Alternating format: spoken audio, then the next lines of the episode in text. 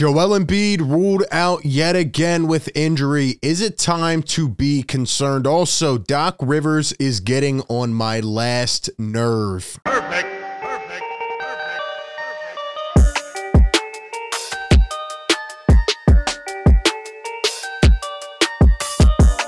What is up, everybody? RB here. Welcome into Philly Take with RB. You know the drill. Hit the like, subscribe, ring the bell. Don't miss any of the coverage. I just want to hop right into it. I was not going to come up here and do a video, but I have to. Things are getting at me today. It's a bummy day, and some bummy things are coming out, and it's time to talk about it, man. It is time to dive into it. So, before we get to the thing that is concerning, that is getting frustrating to me, something that has my blood boiling. I need to talk about Doc Rivers for a second because he was on Bill Simmons' podcast. He's a regular guest on The Ringer, and he goes on there and, and chats about different topics. And somehow, some way, he always finds a way to bring up the 76ers. And he's done it all year, not only on this podcast, but other shows as well.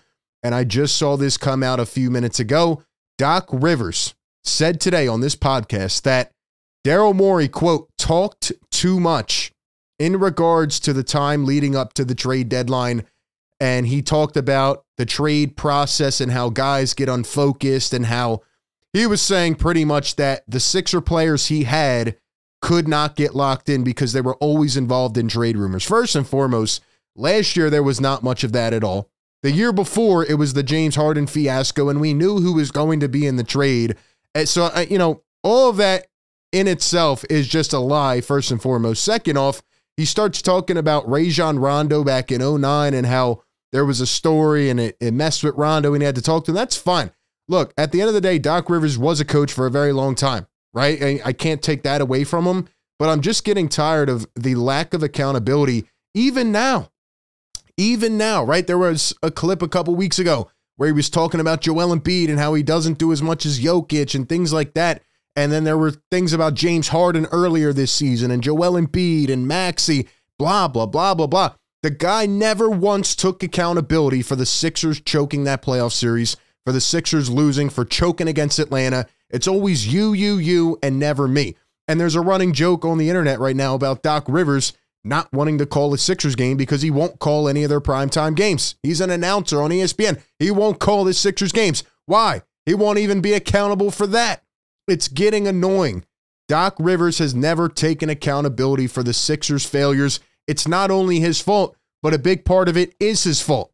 And you know what? Funny enough, earlier today, before this came out, I put a clip on Twitter and just listen to what Nick Nurse had to say earlier today about one player, just as an example, Jaden Springer. Listen to this.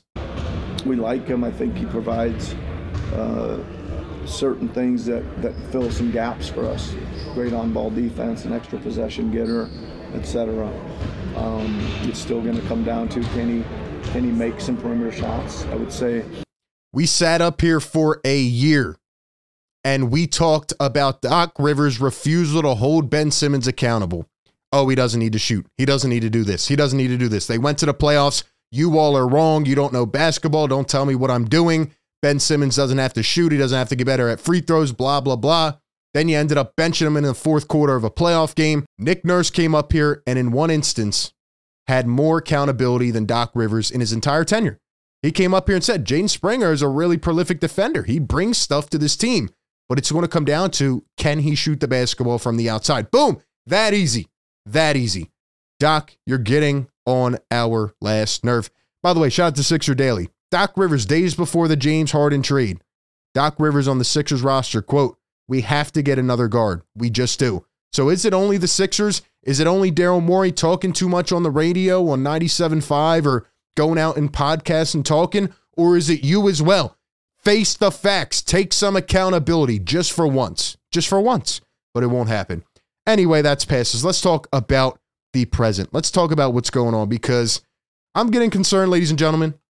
I was on the show last night with DJ Eastwood on Run It Back, and we talked about Joel Embiid and these freak injuries. And if we are getting concerned, and just a little while ago, the news came out that Joel Embiid will miss yet another game tomorrow night against the Atlanta Hawks due to left knee swelling. He missed Saturday's game after the Sixers got blown out on Friday. He tried to stay in that game against the Knicks after getting hurt on the first possession of the game, catching an entry pass, planting his foot wrong, getting injured, and then staying in the rest of that game to try to chase the 30 and 10 streak, make it 15, which he did. They kept him deep in that game, even though the Sixers were getting absolutely routed. And he did extend the streak, but he was playing through pain that entire game. And a lot of people questioned should he be playing? Didn't end up playing Saturday. Sixers took another bad loss. Now he's not playing tomorrow. And the Sixers have looked like absolute crap without Joel Embiid. That's why he is the MVP. And speaking of the MVP, he now cannot miss eight more games if he wants to be eligible for awards like the MVP, like the All NBA teams, etc. But let's talk in totality, man. Last year, when I sat up here after that embarrassing choke of a series against the Celtics, and I said that I'm frustrated, it doesn't matter. I said at that point, everybody should be on the table, even Embiid. That's how pissed off we were, continuing to get to that point. You had it in your grasp and you let it go. I still feel that way. I said everything that I meant. I meant that, man, from the heart. And I know people out there are frustrated and all season long, even though Joel Embiid is having one of the best seasons of all time, one of the most efficient years ever. People are still saying within this fan base, we're not going to watch until the playoffs because we don't believe one, they can get over the hump, and two, that they can stay healthy. And you know what, man? When it comes down to it, I'm so happy that Joel's having a great year. I'm happy that the culture has been better, that a system of basketball is finally in place. And, you know, to begin the year, Maxey was looking really good, and all these guys were playing above the level that we expected, and Nick Nurse has had a positive impact on the team. I'm still happy about all that. But I go back to how I felt, and I still feel the same way. They need to get past the second round. It doesn't matter anymore, right? No matter what they end up doing the next couple weeks at the deadline, and we've seen in prior games that it feels like, yeah, they do need another piece to really get over the top to compete with some of these top dogs. No matter if they get another piece or X player stands up or Y player becomes an all star in the second half of the year, if Joel Embiid is not on the floor in the playoffs, it does not matter. Simple as that. You do not win championships without your best players. And the last couple years, the league has faced a lot of critique because these guys are getting injured every single year. And we know it best, Joel Embiid gets injured every year in the playoffs. It's always on a freak injury, like coming down on Cam Johnson's leg or getting elbowed in the face by Pascal Siakam or getting elbowed by Markelle Fultz. It's getting annoying. It's getting frustrating. Maybe he is cursed. Maybe he is. And it would really suck if he is because he's a damn good player. He's prominent and he's right now playing the best ball of his career. But you know what? Yeah, I'm starting to get concerned. We're not even at the All Star break yet. The guy has missed nine games due to injury and they keep stacking up coming into the season. Nick Nurse said, We're going to play Joel Embiid more. We want him to play every single game.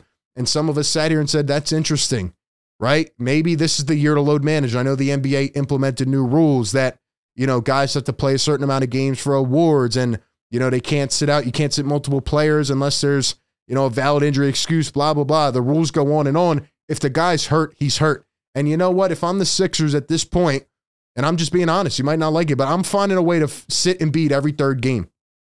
I'm finding a way every one out of three games to let him sit. I'm not playing him on back to back. Screw it.